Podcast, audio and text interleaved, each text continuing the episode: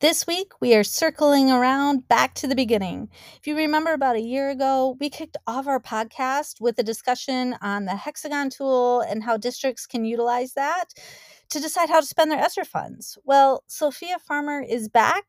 She is our guest host this week, and joining her is Jack Schwartz. He is a senior research associate and a project lead with the Region 7 Comprehensive Center. Their conversation revisits not only the discussion around the hexagon tool, but how districts can really examine how they've been using their ESSER funds to help decide what to do next with their ESSER 3 funds through the American Rescue Plan. It's a conversation that goes in depth, gives great example and guidance, and one you are not going to want to miss.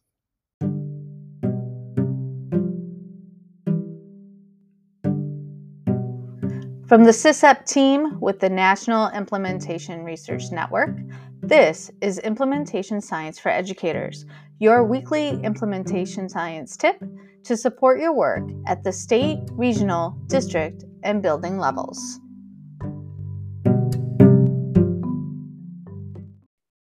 Implementers. This is Sophia Farmer. I haven't been with you uh, in a while, so I'm happy to be back doing the podcast. I've really missed doing it. They're a lot of fun. And today is going to be even better because I have with me Jack Schwartz, one of my colleagues from the Region 7 Comp Center. So, Jack, would you like to introduce yourself?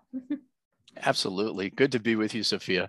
Um, as Sophia said, my name is Jack Schwartz. I'm a senior research associate at RMC Research, and I'm a project lead for the Region 7 Comprehensive Center. Um, I've spent a lot of time working with states over the last few years, trying to understand the implications of the American Rescue Plan and how best to support districts in utilizing and in implementing evidence-based interventions to accelerate student learning. So I'm not sure if you know this. I think you do, Jack. But back when we started the podcasts, we did one on the hexagon tool. And the rationale for doing that was um, as we were navigating the nuances of the pandemic and the ARP funds came out, we were getting a lot of questions from states and districts about how to spend that funding. And so we offered the hexagon tool as a resource to help in that selection process so that when they were spending that funding, um, what they were selecting was a great fit for what their needs are and was feasible to implement. So it's been a little while since we did that podcast, um, as well as um, there have been multiple opportunities um, or more funding that has come out for states and districts. What are you hearing from them about how states are spending that money? So in many states, we're seeing that districts are only really at the beginning of spending their American Rescue Plan funds. Um, some are still spending ESSER 2. If you're interested to learn more, we'll include in the show notes a link to a new tool from the Edunomics Lab at Georgetown University. And they've been collecting data to track ARP spending for all 50 states where available at the district level. You can click on an individual state and sort districts by percent ARP funds spent. And the resource will be updated regularly, so check back and track it over time. So districts need to really increase the pace of spending now. Um, and states need to message this and support districts in carrying that out. But before we ramp up spending, it'd be really helpful to know if the existing interventions are working or if they're even applicable anymore. Sophia, do you have any suggestions about tools that uh, might help? Is the hexagon tool still an option? It is definitely still an option. I think before we go into the hexagon tool, I really appreciated the way um, we you mentioned that yes we need to ramp up spending yes we need to really message this and support this but it isn't just about the spending right it's what what of what we have spent already is it working and how do we know that um, so even before we went back to the hexagon um, and we definitely can one of the things i might suggest we look at would first be um, who do we need to hear from to know whether or not it's working is it just districts and schools? Or can we take a closer look about what our stakeholders, our families, our students, the teachers themselves are saying about what's been purchased, what's been done for districts and schools? And is it working or do you feel like it's meeting needs uh, to help in this um, not quite post pandemic universe that we're living in.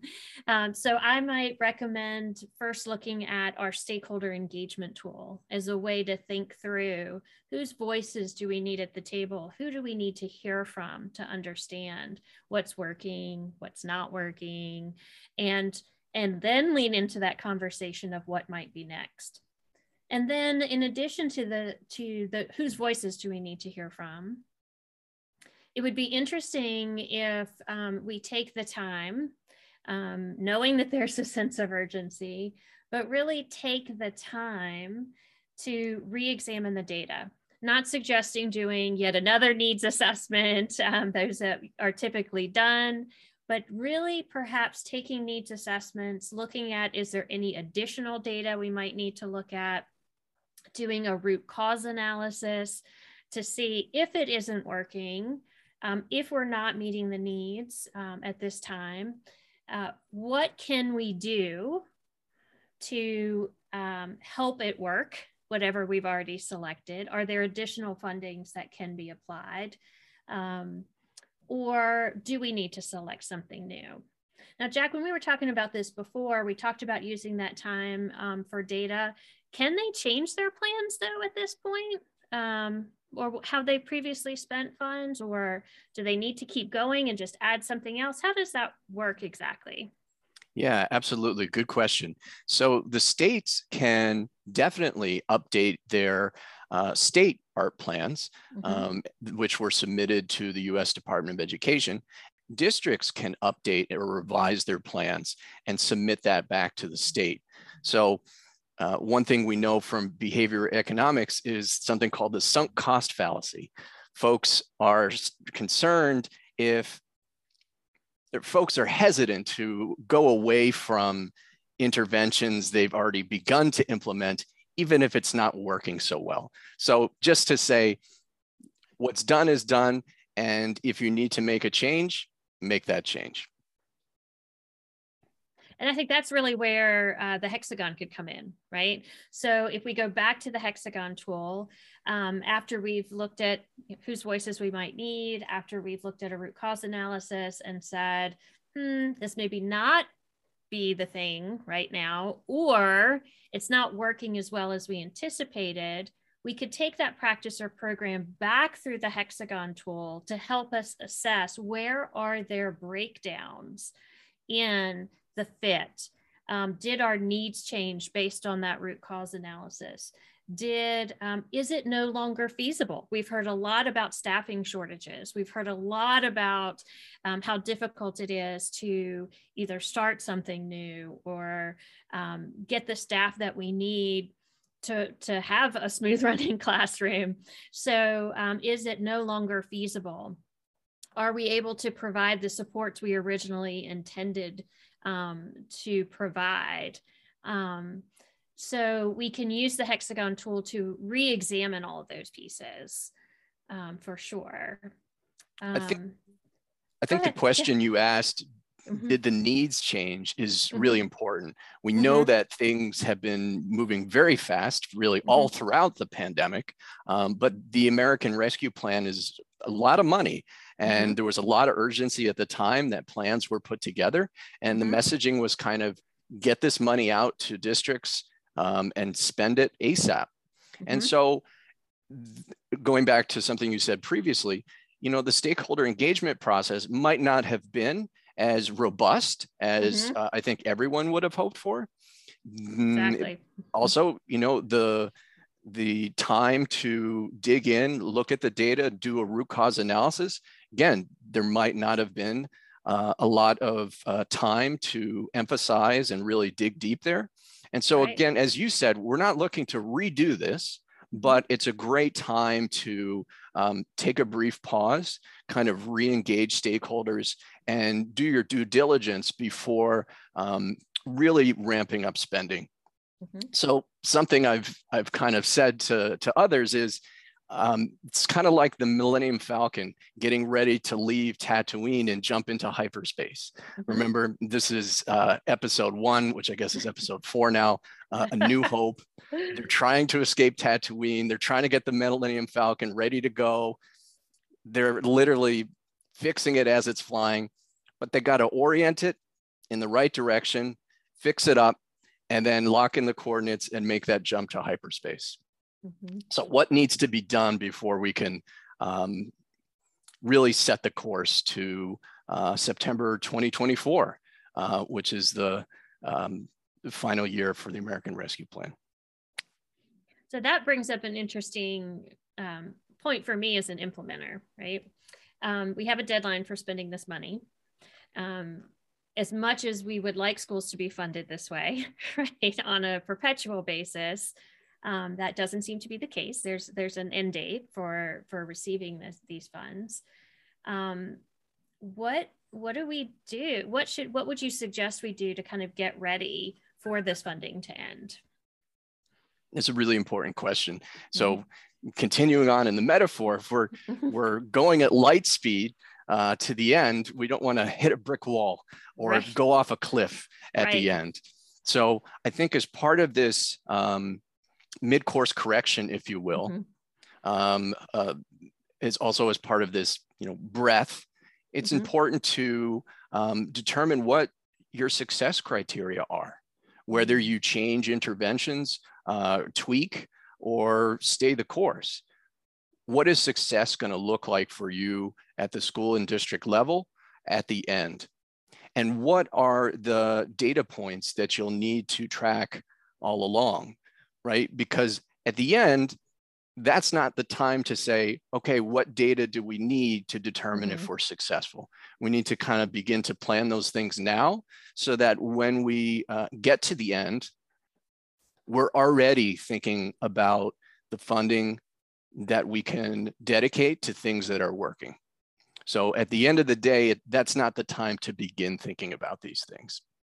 Exactly. When we were talking about this before and and you showed me the website and we got really excited about the information. Um, you mentioned that when we are um, thinking about ramping up spending, um, that there might be specific parts of an intervention or a program that were particularly su- successful, and we could ramp up spending for that part or replicate that in other areas. Can you tell me a little more about that? So that's a good point, Sophia. I think it's important for folks at the local level to really define what the usable innovation is. See, I'm mm-hmm. using my NIRN terms. There you go. you know, an intervention might be off the shelf, mm-hmm. but every off the shelf intervention contains key research based components. So, mm-hmm. what are those key components that really make this intervention sing? And mm-hmm. so, it might not be the case that you are able to partner with this outside organization or continue to implement this off the shelf intervention. But again, going back to what are the core research based components that are being successful, right? As shown by uh, your, your, your data analysis and monitoring. And so, what does that look like? And mm-hmm. so, if we know that, so for instance, for high dosage tutoring, we know that um, frequency group mm-hmm. size, personnel, focus. Those are all, among others, of course, mm-hmm. really important when it comes to effective research based high dosage tutoring. So, thinking about the personnel aspect, it might be, as you alluded to earlier, um, staffing is a real mm-hmm. challenge. I know some folks are using uh, high school students to do that um, kind of tutoring and support there's other options. You could think about, again, deepening and expanding that. So who else? We can think about additional roles for existing classroom teachers. You could think about the role of teachers who are um, in their teacher education programs and doing training, but need uh, real, world, real world experience in the classroom. So we can think about deepening mm-hmm. rather than um, kind of sticking with the same old off the shelf interventions. Mm-hmm. What you're speaking to um, is is another area that we don't often talk about in implementation science. And that is um, how do we um, thoughtfully think about adaptations to programs, right? Um, so while it might not always be possible, like you're saying, for different reasons, to implement the program or practice with um, with fidelity.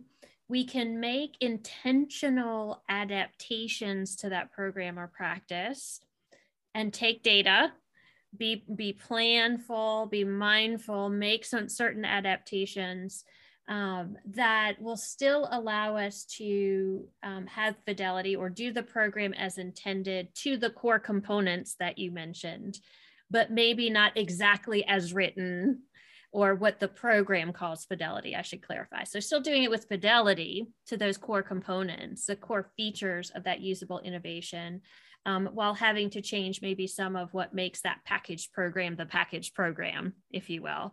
But making sure that we're doing that um, upfront, that we're anticipating needed changes, we have data or rationale for what those changes are uh, we make the changes and then continue to study them so we can build our own body of evidence for whether or not those changes are actually working.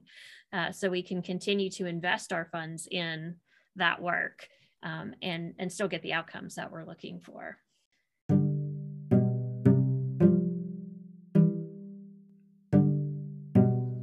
So, listeners, I hate to break it to you, mm. but we are pausing their mm. conversation there. We want you to take some time between this episode and the next to think about the hexagon tool.